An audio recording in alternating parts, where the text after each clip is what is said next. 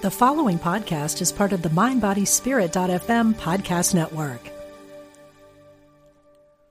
Deserves the best, and there's no better place to shop for Mother's Day than Whole Foods Market. They're your destination for unbeatable savings, from premium gifts to show-stopping flowers and irresistible desserts. Start by saving 33% with Prime on all body care and candles. Then get a 15-stem bunch of tulips for just $9.99 each with Prime. Round out Mom's menu with festive rosé, irresistible berry chantilly cake, and more special treats. Come celebrate Mother's Day at Whole Foods Market. Hey, it's Ryan Reynolds, and I'm here with Keith, co star of my upcoming film, If, only in theaters, May 17th. Do you want to tell people the big news?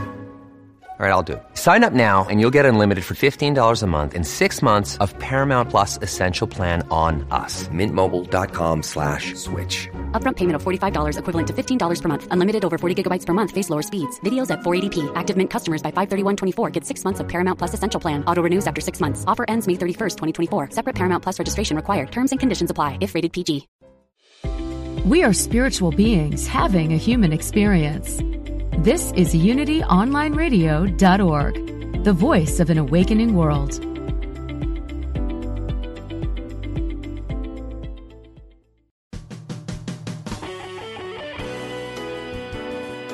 Empower yourself and get inspired to build the life of your dreams.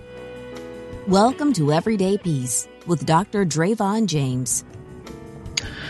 Hello and welcome to our show. I'm Dr. Dravon James, and this is Everyday Peace.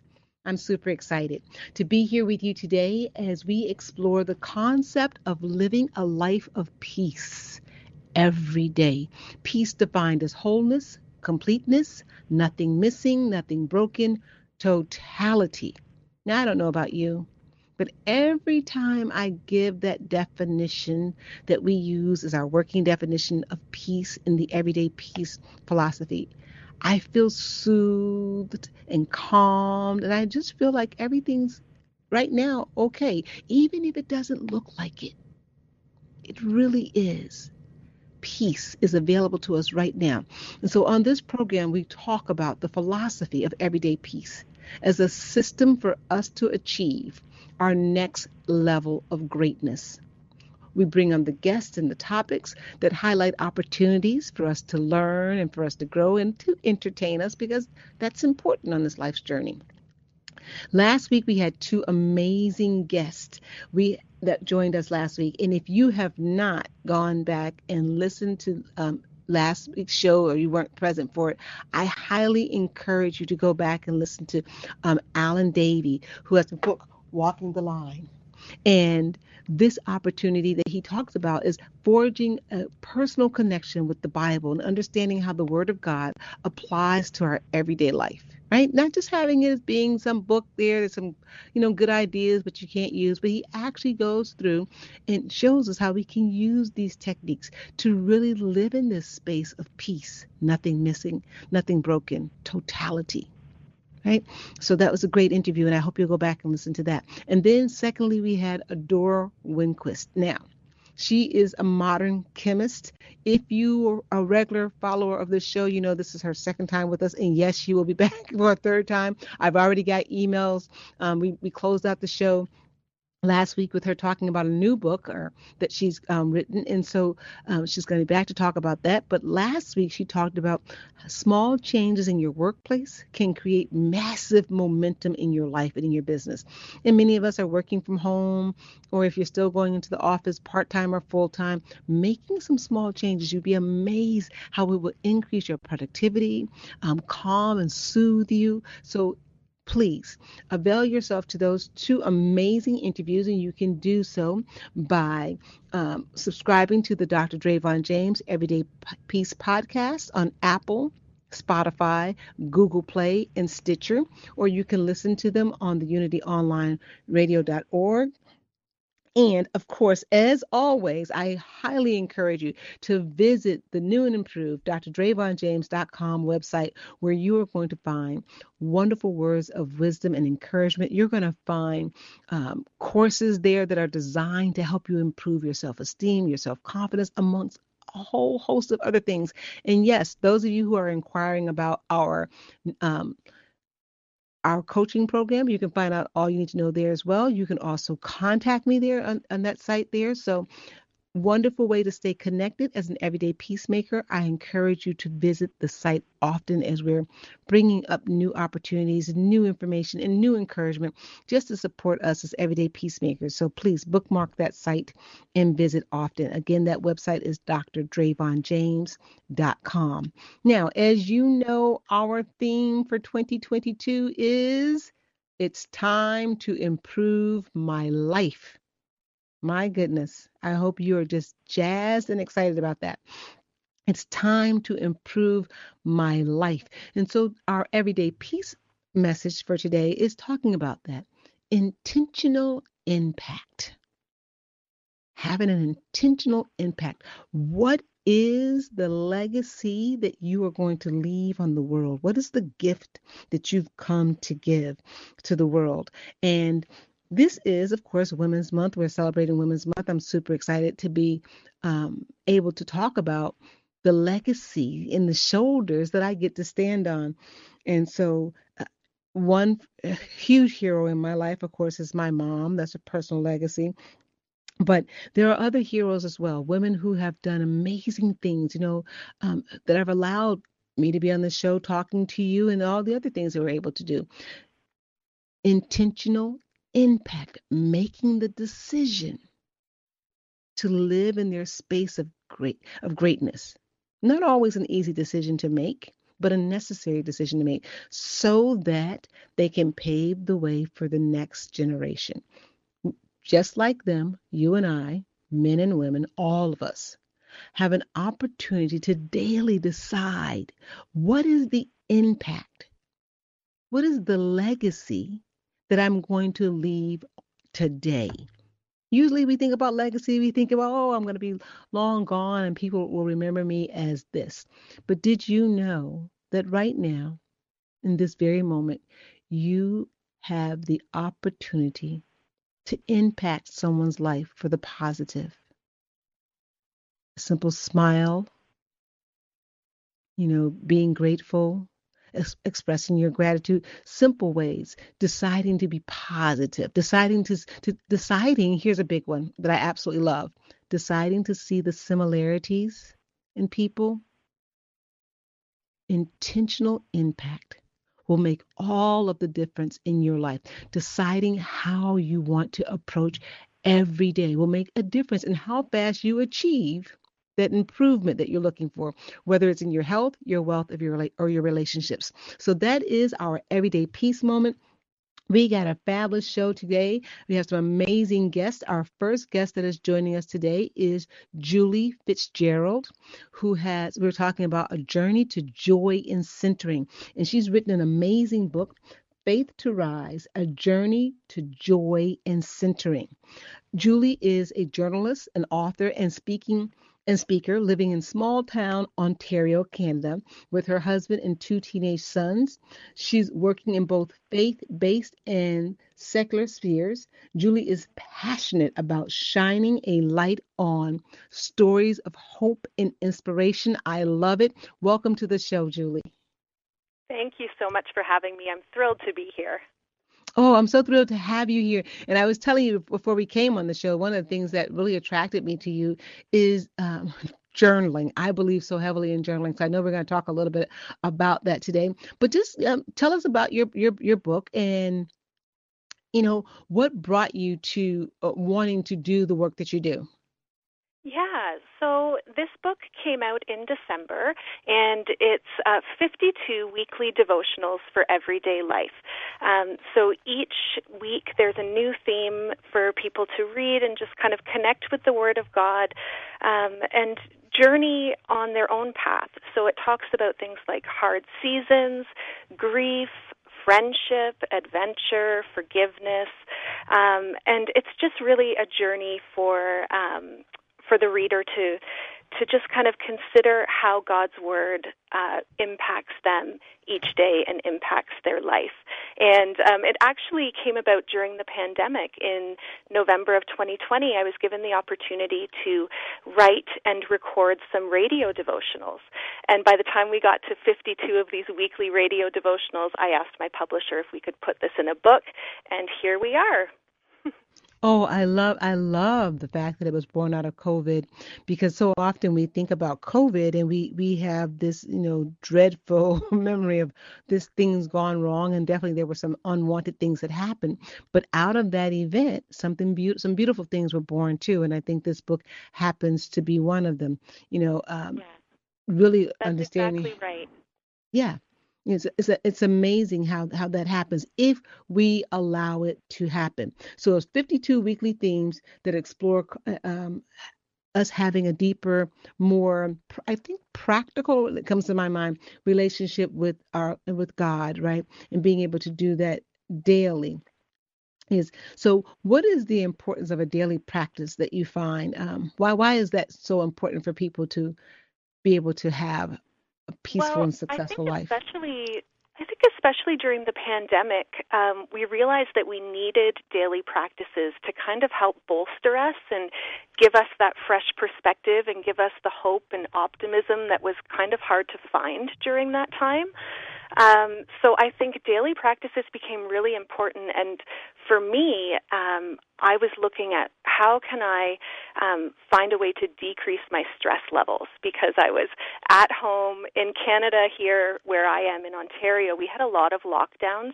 Our kids were doing school from home a lot, um, so we were all in one house. And the daily practices that were really life giving to me were going out and walking and connecting with nature. Um, just being in God's creation like that um, really had a way of grounding me and rooting me in the fact that, you know, this is God's creation and I'm a part of something much bigger. Um, so nature and walks were huge so was prayer and meditation time, which I would do first thing in the morning before everybody else got up in my house, just to ground me. Um, but the third thing that I really found impactful was journaling. And that was a way that I could get all of my thoughts that were kind of looping in my head out onto the page. And it gave me so much greater clarity and perspective on uh, different situations that were going on in my life that I found it to be a really amazing force um, each day. So that was something that I had to make sure I put in my new book, Faith to Rise. So after every devotional, there are writing prompts um, so that people can journal and just connect with the concept on a deeper level. Yeah, I, I have been a journaler journaling since I was in high school, and I got to tell you, there have been times in my life, um, especially diff- really really difficult times, where I have found it difficult to harness what I was feeling to be able to put it on paper. And now, as a life coach, I run into lots of people um, that say, Hey, I, I can't even get started because my my brain is so overwhelmed my emotions feel so overwhelming. How do you how, how can you help people? What do you suggest that they do just to get started to be able to stabilize themselves uh, long enough to be able to put a sentence together on a piece of paper Yes, I love this question so much because the answer is called free writing. And this is a form of journaling that takes away any kind of pressure to write something good or something that sounds great. So, free writing is a form of journaling where you just put your pen to the paper and you just start writing anything and everything that's on your mind. It could be something really trivial or ridiculous or have nothing to do with what you're actually upset about. But you just continue to write without critiquing, without editing. Um, and as we do that, it starts to free up our mind. These things that are kind of taking up our brain power are just thrown out onto the page in no particular order. It doesn't have to sound good. Nobody's going to read it. But as we do it, all of a sudden our thoughts start to coalesce. We start to just really get greater perspective, greater clarity. And often when we're journaling and meditating on the Word of God, it's an opportunity for God to really speak into our lives. And sometimes we'll discover there's an answer there on the page when we're finished. So I think free writing is absolutely the way to go. Oh, I love that. I use something similar too. That's so interesting. I always tell my clients to start by just um, paying attention to the five senses and just, you know, I see this, I, I smell that, I feel the, you know, and then all of a sudden, what I think exactly what you're saying, I love that term, free writing. What happens is that you free up your mind and you, you create space and then you can hear from God, right? Because you're no longer trying so hard. Right? That's right. Just, you take the pressure off of yourself yeah it's soothing too. It takes away that uh, that that stress response. Like you're not you feel like you have to perform anymore right? And, and i think also something that you mentioned is so very important. This is your journal. This is your private space. So it doesn't have to be you know poetic really written or you know spell checked or anything of that nature. It just really needs to flow. You know yes yeah and probably um, like you or you know maybe you're like me. I go back and i read some of the my journal entries from many many years ago and i tell you there's so much emotion in that page. Even if words are misspelled or handwriting is horrible yeah. it, it still comes across. I still i still i can go back and say gosh i remember i remember this day. I remember how how i felt on this day. And what's even more amazing is that i'm able to know in that moment that God brought me through that. I remember feeling that. I remember being fearful about that. And here I could be maybe 10 years later reading about it and the emotions come back, but the the thought that resonates with me is that yeah, and just like he that was done, this will be done too. I may not have gotten the answer that I thought I wanted, but I got right. an answer that was something that I could learn and grow and build from. So I think this journaling is really, really important. Yes, I totally agree. And I can relate to that as well. Just like looking back on journaling from the past, you do see God's faithfulness in it. And you also see how sometimes you thought a plan should go a certain way, but God had much bigger plans that you didn't know about then, right? So it's really nice to reflect on that and just, you know, praise God for the big plans that He does have for our lives. Yes, yes. Oh my gosh. Um, knowing that you know here you were being a small thinker right? And you and all of a sudden you you look and, and I think this is so important you know we're talking about I opened up talking about having um, intentional impact on the world. And I think through journaling helps you to do that too. It helps you to give you more clarity on how you want to show up in the world. You can yeah. go back and read things and say oh my gosh you know this is being done and that's being done in my life. And just because I it doesn't show up exactly the way that I want it to show up is more proof positive that there is a Lord and God, Lord and Savior who loves us so very much, mm-hmm. and to even come and see about those small small issues that you know that are in our lives that sometimes seem very big at the yeah. time, but you go back, right. you go back and look right. at it ten years later, you're like what? yeah. And you know what I loved in the opening? You talked about developing our unique gifts and how mm. everybody's created for a purpose. And I believe that so strongly, and it's one of the weekly devotionals in my book is on our unique giftings. And um, I really believe each one of us is created for a purpose. We have our own unique gifts and talents, which are unlike anybody else's, and it's up to us to figure out what those are and develop them and share them with the people around us. And journaling is actually a way of figuring out what some of those giftings could be. As you kind of ask yourself the question, like, what is it that I love to do, or what dream have I had in my heart since I was a kid? You can start to kind of see it materialize. And sometimes as you're journaling, you figure out what maybe a first step could be or a next step could be on your journey to realizing that. So journaling is a great way of, uh, you know, helping us on our paths to realize our dreams. Yeah, I love how you just said that. You, you get to discover, you know, what it is your gift is, because so often that's another thing that I'm sure you probably have found that as you talk with people, I know I definitely have, is that people will say, you know, I don't know what I'm good at. I don't know what I'm passionate about. I don't know what I've come to, you know, what my service is for the world. You know, in, in quite uh, commonly people will say, I don't know what my purpose is. Mm-hmm.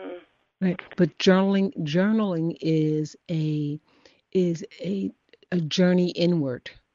Even if it starts with an outside, you know, you could write about how frustrated you are about something that happened at work or something that's going on with the children.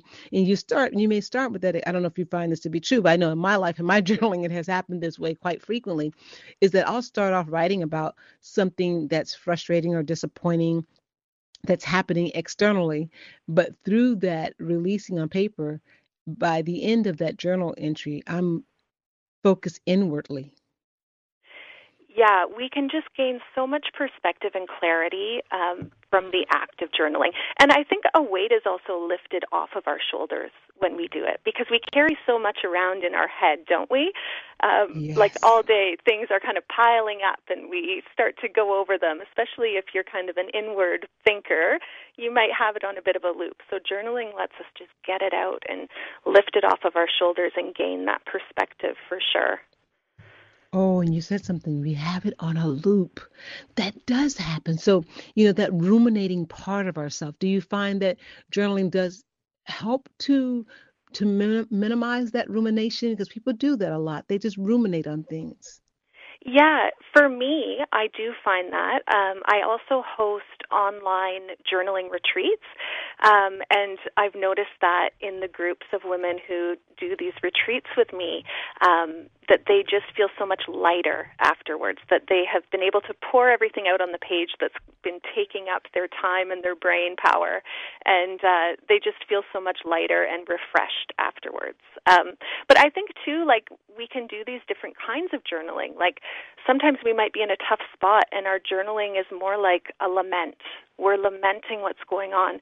But other times it's really good to do like gratitude journaling and just kind of evening it out a bit and just reminding yourself of the blessings in your life, reminding yourself of, you know, all the things that you can be grateful for. So I think it's important to really focus on um, both sides of those kinds of journaling. Yes, I think so too. And as you were saying that, I was thinking about your your, your 52 um, week journal. Give us the name of the book and where people can purchase it from. Again, I got a question about that. Yes, so it's Faith to Rise, A Journey to Joy and Centering, and it's available on Amazon. Um, so there is the devotional book, but then there's a companion journal as well. So there are two separate listings on Amazon, both called Faith to Rise by Julie Fitzgerald, um, and they're also available from the publisher at roar-group.com. Oh, that's so beautiful. And uh, when you were you were mentioning that, um, I was thinking to myself that during this process of journaling is, you know, this opening up process, you get to discover like more parts of yourself, right? It and it's almost like as you're writing, you're almost like a flower opening up because so often we don't know the innermost intimate things about ourselves. We know that about other people and we hope that other people know it about ourselves about us, but we really don't know. We don't know um, what's what's behind the the why, what's behind the emotion. And I think journaling sort of eases us into that uh, deep deeper awareness with self. Yeah, it's really an amazing way to reflect. And I like how you said that about a flower opening up. Um, often in the journaling retreats that I host, people are really surprised by what comes out in their journaling. And they're surprised and they're excited about it because it's something that they didn't realize was in them. Um, it might be a goal that they have or a dream. It might be a resolution to something that they've been kind of wrestling with. Um, so I think as we journal, we reflect and we do go inwards and we learn about ourselves. And it's also a time for um, for God to just pour into us what He wants us to understand. So when we're journaling um, in a spiritual way, when we're reflecting on God's Word and what that means in our everyday lives, uh, we can really discover uh, things that we had no idea that were within us. And it's very exciting to see that happen. Yeah, it is very exciting. It, it, it, you know, it's most, I think it's exciting and rewarding, right? To get to know ourselves the way that we Yeah. wish, you know, someone else knew us, right? I, I, you know, I find that so often I'll talk with people and they wish that their spouse, spouse knew them more intimately or that, you know, a parent really knew them. And you find that through journaling, you find that you're so amazed at how how multifaceted you are as an individual and how deep and how much depth there is to you when you start to journal. So very, very awesome um, way to understand your purpose and get to know yourself better. And your your your journal, your book helps people to get started because that's one of the things that people really struggle with with everything in life. It's just the getting started of it, right? Yes. Oh, yeah, absolutely. So the journal provides writing prompts after each devotional, so you don't have to sit there and try to figure out what should I write about. So the prompt is there, and you can just set a timer and just start that free writing process. Put pen to paper, and uh, yeah, it's a it's a really um, it can be very transformative for sure. Yeah, yeah. So, um, what are some of the obstacles, if any, that you hear people saying, you know, as they're trying to get started? Because I mean, you've laid it out, you've got the journal entries there, you've, you know, it's Yeah. uh it's 52 week devotional, so you got so you even break out how often you're doing it. But are you are you still hearing any ops um opposition? People saying, you know, I just can't, I just can't journal, I just can't. Well, I think the biggest thing that I hear, really the only obstacle that I hear, is finding the time to set aside to do it. So it's once the time is set aside, people seem to be able to do it quite easily and really make that connection that they're looking for and gain that reflection.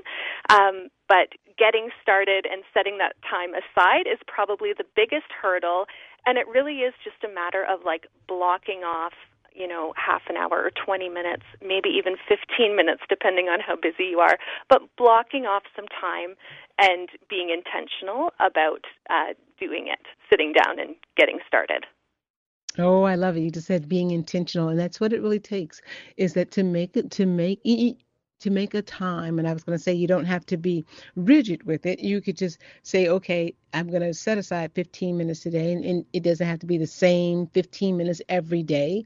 But giving yourself 15 minutes of you could think of this as part of. I know I certainly do, as your self love time. This is Oh, part of I your love that. Yes. right? Isn't that something? Like this, you put this on your calendar, and this is your date with you, Yes. right? This and, is that you know, time. self-care is one of the chapters in this book and uh, in one of my journaling retreats one of the participants said you know i don't like to think about self-care as self-care i like to think about it as self-compassion and I just loved the way that she framed it that little bit differently. Self compassion. So you are, you know, it's an act of love for yourself to set this time aside and just connect. And you're really valuing who you are and who God created you to be by taking this time to um, reflect and consider His Word and really and discover with that, who you are. we're going to have to. I hear our theme music coming up. We've been listening to um, Fitz, Julie Fitzgerald, and she's talking about her book, Faith to Rise: A Journey to Joy in Centering. I hope you'll get the book from Amazon. Julie, thank you so much. You've been You're listening to UnityOnlineRadio.org, the voice of an awakening world.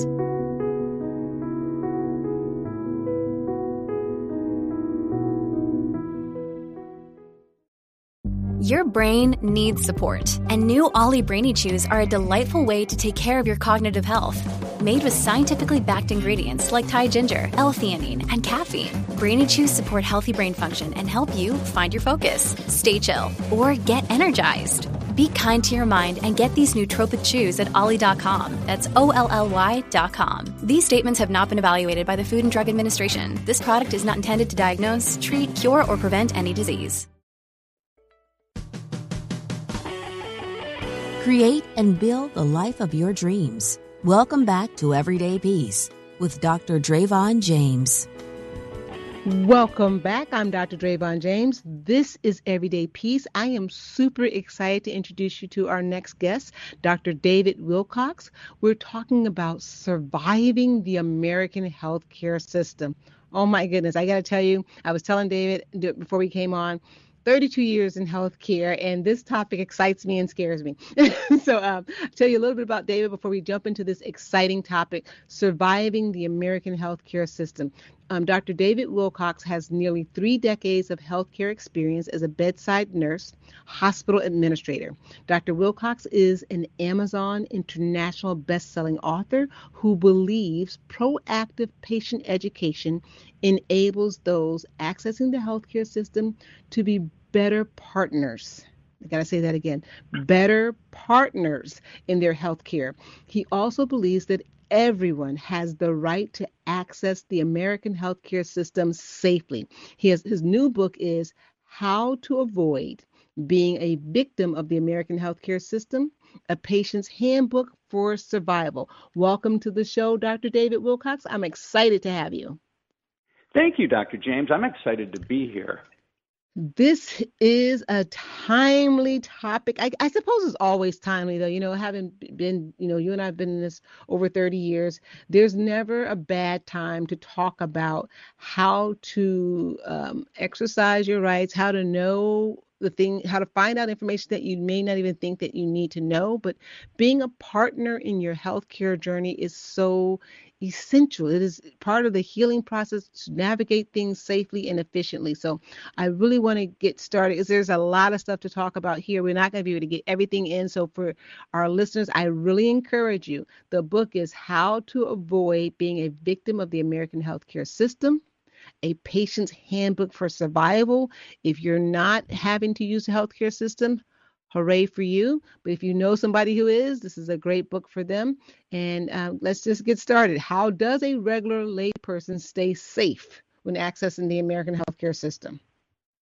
Well, you know, um, Dr. James, God takes care of our souls, right? But gives us some responsibility around our bodies. So if we can, you know, on this earth, we can either um, do good for others or you know some people get addicted to alcohol but there is responsibility for our bodies and so what i tried to do was take what i know from from almost 3 decades of healthcare put it into this book to be able to say here are some proactive tips or some things that you can do as an individual to make sure you're getting the best health care possible.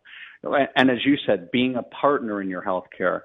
So not a lot of people know if you go out to cms.gov, that's Centers of Medicare and Medicaid.gov, you can find your local hospital and see how it's rated according to five stars. Um, this also affects your hospital's reimbursement. And if you're a, a five star hospital, then you're getting top reimbursement and your patients are pretty satisfied. If you're a two star hospital, well, that's a different story. Um, so not a lot of people know they can go out and look at their hospital. If you have the luxury of having two or three hospitals in town, you can check them all to see where you would go to have your care given if you had to be in a hospital environment.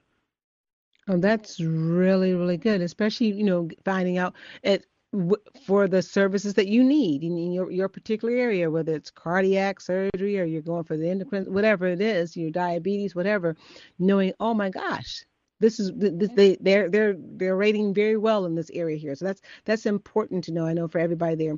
So um, let's talk a little bit about price. And then, and I happen, I'm interested in this. I happen to have a neighbor who's kind of going through this here. Um, got a little sticker shock, even with their uh, insurance, and spent some time in, you know, during COVID in the hospital, and talked about why is there little to no price transparency in healthcare. Yeah, that's um well healthcare is complex and it's complex for a reason. It's not an accident.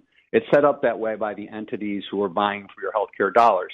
And in this case, what you're speaking of is price transparency at the hospital level. So the insurance companies work uh, with a very small network of providers.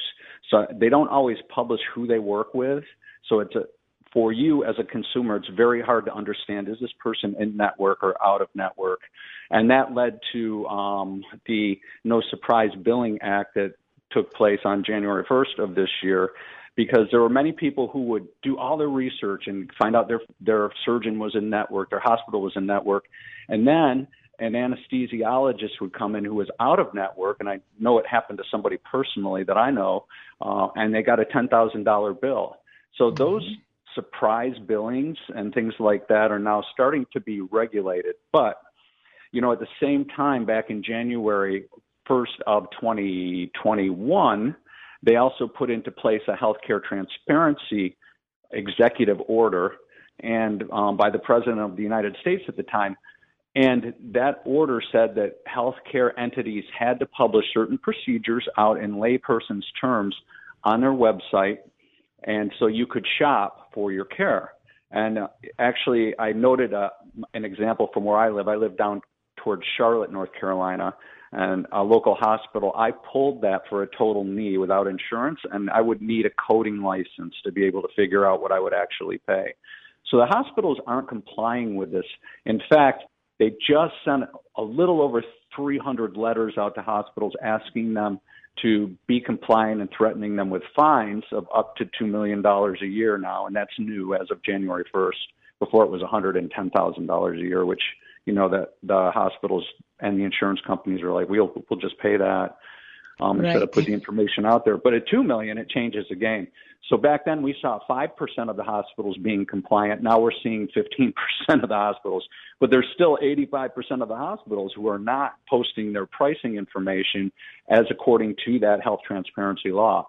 So for them, it's advantageous for you not to know what you're going to pay for your procedure, not not to know that like if you were going to get a total knee done in my area, if I went to an ambulatory surgery center, which is like a mini hospital, but you don't stay overnight, it would be about eight thousand dollars if I was paying out of pocket. If I went to the hospital, it would be about twelve thousand dollars. So if you have a, a high deductible, you want to understand that because you could pay a lot less if you go to an ambulatory surgery center as opposed to a hospital if you're in good shape. Right. And this is so important. And for those listeners who are just joining us, you know, our theme on the Everyday Peace Show for 2022 is It's Time to Improve My Life.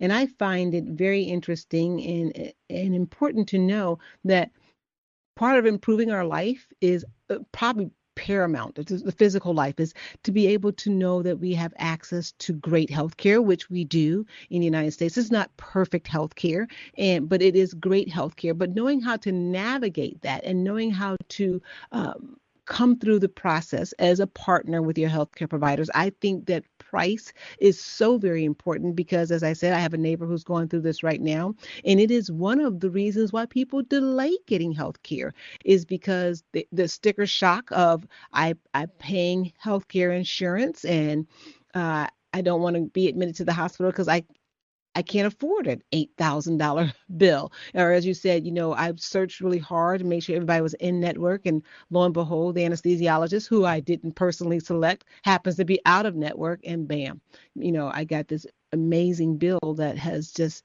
sucked almost the life out of our family budget. And so, as part of improving our life, it's really important that we understand you know how to partner how to go forth. And it sounds like there's still some confusion confusion around or lack of transparency around billing. Yes. And um, you make an excellent point and your listeners should understand that personal bankruptcy 58.5% of personal bankruptcy is due to healthcare bills. In this country we are paying well we were paying 17 3% of the GDP up until we really got socked with COVID in healthcare costs. And now we're paying 19.7%, which means 20 cents of every dollar that you spend is going towards healthcare. That's a pretty um, significant amount.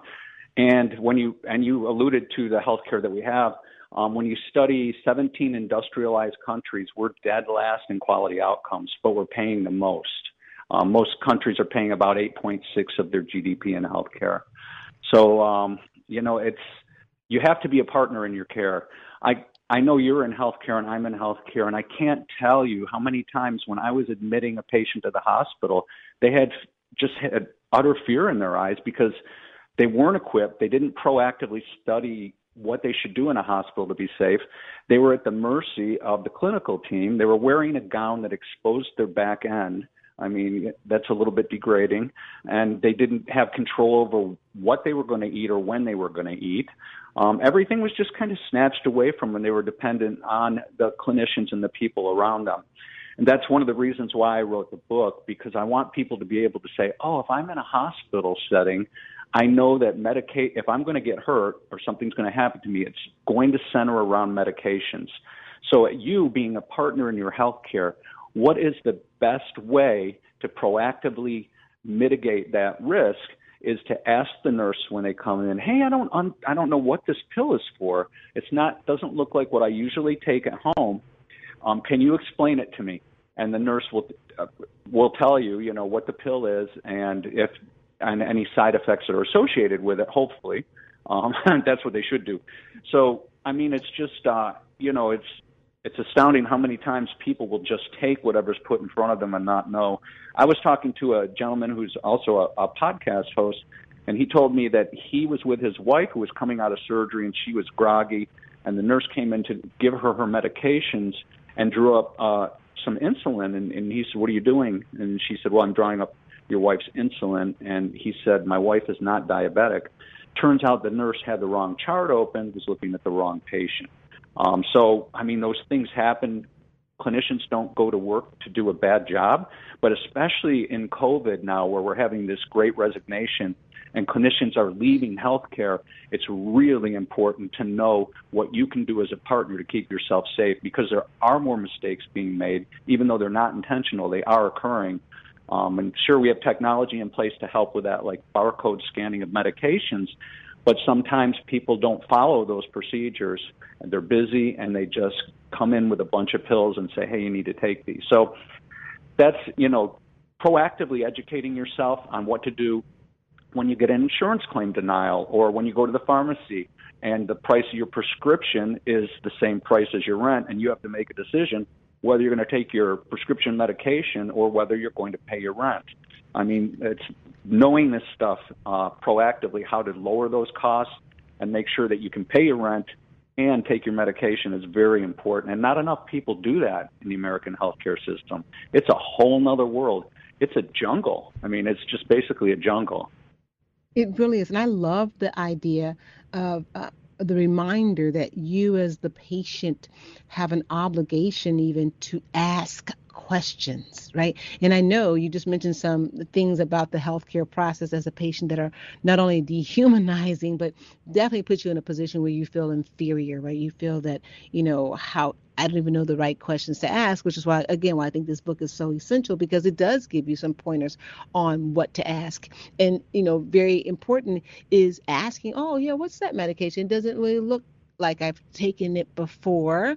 And that helps. That's a nice uh, way to get everybody questioning, oh, well, this is that, and this is this, and a great opportunity to get a dialogue going to help minimize the possibility of there being a mix up because things in healthcare, just like any other industry, and maybe like no other industry at the same time, move quickly. There is, you know, if you think about the number of patients versus the number of workers, you're right.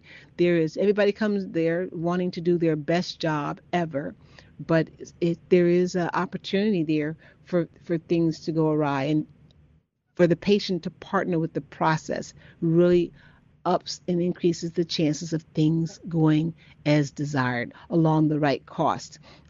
So, um, yes. like some of the some other questions that that people um, major question, and we just hit we hit on medication because I tell people, you know, I've been a pharmacist for over 32 years. I run hospital pharmacies, and um, one of the things that you I always tell our team and everybody in the hospital, there's not a patient in here that pharmacy doesn't touch. That's right. All patients are, all patients are not going to urology. Everybody in here. is getting medication in some form or fashion. So you just think about that, right? That's a huge impact across the board. And so, but even as we talk about, so there's a lot, a lot of concern around, you know, what happens with medications, as there should be. Um, but in retail, which I used to own drugstores, there's a lot of um, cost questions about cost, you know, and what's going on with prescription costs. So across the board, you know, why do prescriptions cost so much more in our country? Now, than in other countries. And you hear people all the time talking about, oh, I, I went over to Canada, I went to Mexico. Why is it so expensive here? Yeah, so um, I'll start with a little entertaining story. Uh, I had a, an English setter. She was 16 years old. Her name was Pippi Lou. She was a phenomenal dog. And my dog started to have some heart problems towards the end of her life. So the vet prescribed Viagra for my dog because not a lot of people know Viagra was actually invented to be a pulmonary antihypertensive or to draw fluid off the lungs drug. And so once they found out about the side effects, whether of course the costs shot up, um, so my wife goes to the pharmacy because it's no insurance, it's a dog, right? We have to get it at the local pharmacy. So she goes to the pharmacy and it's over $700 for a one month supply. So she says, I'm not going to pay that much. I love my dog, but that's, that's outrageous. So she gets in the car, downloads the Good RX app, and finds it for $63 just a few blocks away. So if they're selling it for $63 a few blocks away and making a profit, because we know in the pharmaceutical business they're making a profit on the drugs, why are they selling it at 700 just a few blocks away? It makes no sense. You can go into a, a pharmacy and you can find your prescription costs 50 and another pharmacy it costs 500 and that's because of the pharmacy benefit managers who sit in the supply chain between the actual providers and the um, pharmaceutical companies, and they use coupons and rebates to drive the costs down. A lot of times, keeping the money that they save, um, and you can't talk to them. I know I know of an oncologist who ordered a certain chemo drug for a patient, and they and came back from the insurance company and said you have to try this other drug first because it's less expensive. And he said well no i'm i know this person. I know what's going on with them and this is the drug i've chosen and i'm you know i'm the physician. And uh they said no you can't. The pharmacy benefit manager has determined that that um that you have to try this drug first and then if it doesn't work we'll go on to the other drug. And so he wanted to talk to the person who made the decision and they they wouldn't let him. They said there's no way you can talk to that person so there's a lot of stuff that goes on behind the scenes, and that's why I felt it was really value added to sh- to talk about that in this book and tell people how they can avoid that and what else they can do. Um, it's you know it's just crazy, but not the average person doesn't know that they can do that kind of stuff. That they can download GoodRx. Or um, another good example is Mark Cuban from Shark Tank just started a generic um, online pharmaceutical medication store basically where you send your prescriptions in and he's lowering your price because he's not dealing with these pharmacy benefit managers. He is going directly to the manufacturers and he's able to lower the price significantly compared to what you would pay um, with even insurance and a copay. So a, a lot of people don't know about this stuff but it's out there and that, this is the kind of disruption we need in healthcare to drive the costs down and to increase the quality outcomes quite frankly Right. So you mentioned quality outcomes a, a bit ago, and uh, mentioned that America was dead last in quality quality outcomes. Tell us a little bit about that. Sure. So the payment service, and, and we kind of alluded to that around the busy clinicians, but the way that, that the hospital and clinicians get paid currently is called fee for service. So when you show up to the hospital or the doctor's office, you're actually making them money. Uh, you're bringing in income for them. So we saw this play out in the pandemic where people just weren't going to hospitals because of COVID, and we, the taxpayers, had to bail them out. There is, however, another payment structure that only about 25% of Americans know about, and it's called value based care. And what it is, is it's incentivizing a group of physicians called an accountable care organization just a fancy term for a bunch of uh, physicians who get together within a network and say, hey, we will accept Dr. James's capitated amount from the insurance company, and then we will work with her to keep her healthy so that she doesn't need to access the emergency department or have any kind of unnecessary tests. And this, in and of itself, during the time of COVID, saved $4.1 billion. We didn't have to bail people out that were using value based care because they were getting the amount whether the patient showed up or not. Their charge was to keep the patient healthy and keep the patient out of the hospital, and, and then they can keep the additional profits on top of that certain amount that they get to manage your care. That is huge in the American healthcare system, and I think that's the only way we're going to decrease the costs of healthcare um, so that we're not spending 20 cents of every dollar on it. Oh, so that's a bit of being proactive, right? And I think we're um I think I read somewhere years ago that we were great at emergency care, but this sort of being proactive in this maintenance care, not so much, right? Uh, yeah, and exactly. and I could I, I could see that, you know, that we, we, we, you have a heart attack, you have a stroke, this is the place to be. We got you. We're going to take care of that really quickly for you. But this maintenance and making sure that we are eh, uh, getting in there and developing these um, lifestyle changes and all of this stuff. Uh, I, I can't remember when I started in healthcare, a lot of that stuff wasn't even reimbursable, right? Yeah, they don't. Yeah, and they don't really teach the physicians that. That's called preventative care. So mm-hmm. you're you're right. We're very good at um, you know if you come to us with an emergency, we're going to take care of you, but we don't send you out the door teaching you how not to come back as an emergency again. Um, so because you know quite frankly under fee for service, I'm incentivized if I'm a doctor to be able to see as many patients as I can. That's how I get paid. So I can't spend 20 minutes with each patient. I might be able to spend five and then turn them over to the nurse um, to take care of them, or maybe the pharmacist comes up to give them some um, prescription advice, and, and you know other people do the teaching because that's the way we're set up. In value-based care, that's not the way it's set up. They can spend time with the patients. They can talk to the patients about their lifestyle. Um, you know, I remember back in, in the old days where my grandparents told me the doctor used to come to their house let, let's explore that for a second. So the doctor comes to your house, the doctor looks around, they ask, hey, can I look into your cupboards?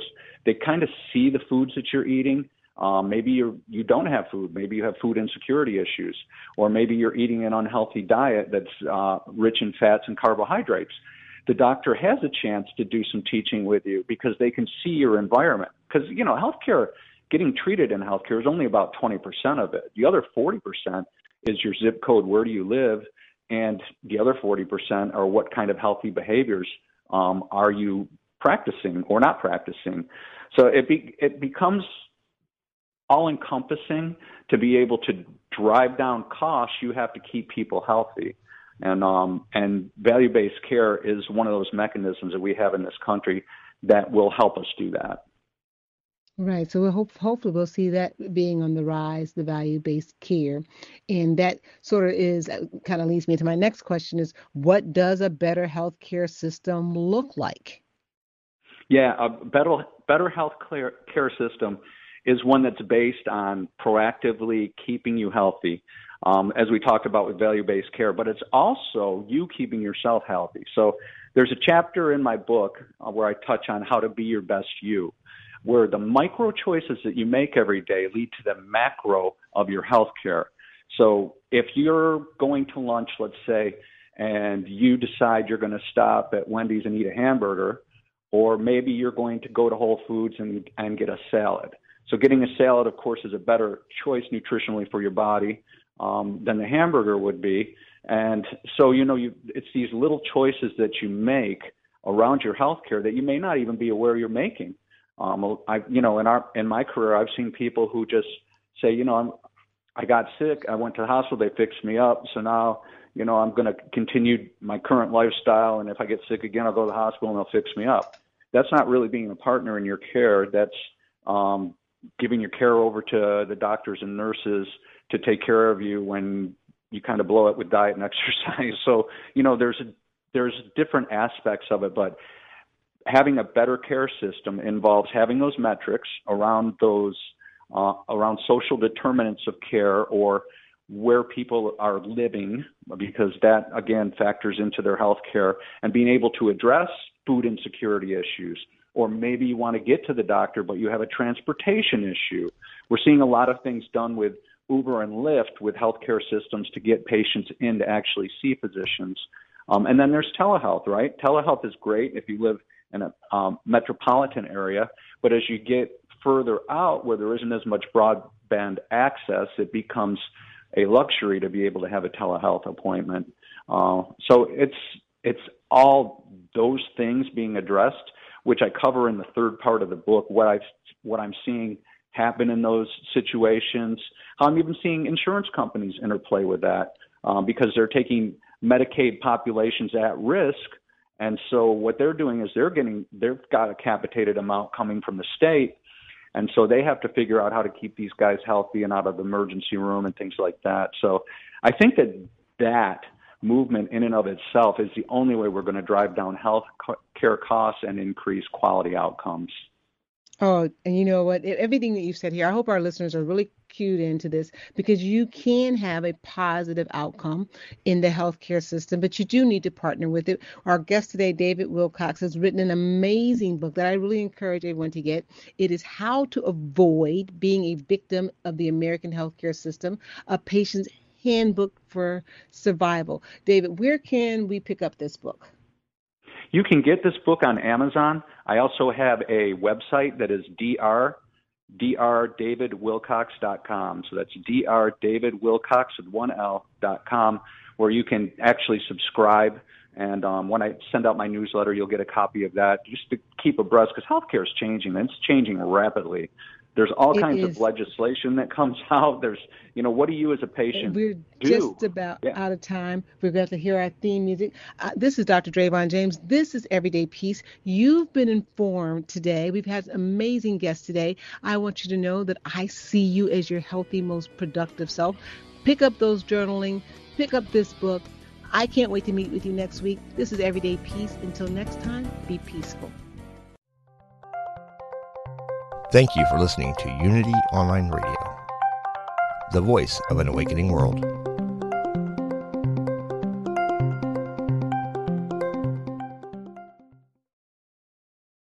Hi, I'm Liz Winter, and I have been a medium and a spiritual development teacher for over 30 years. On my podcast, All Aboard the Mediumship, I want to share the message with you that there is a wealth of love and comfort available to you from the spirit world. On my podcast, you can experience this comfort and peace for yourself through gentle guided meditations and helpful messages.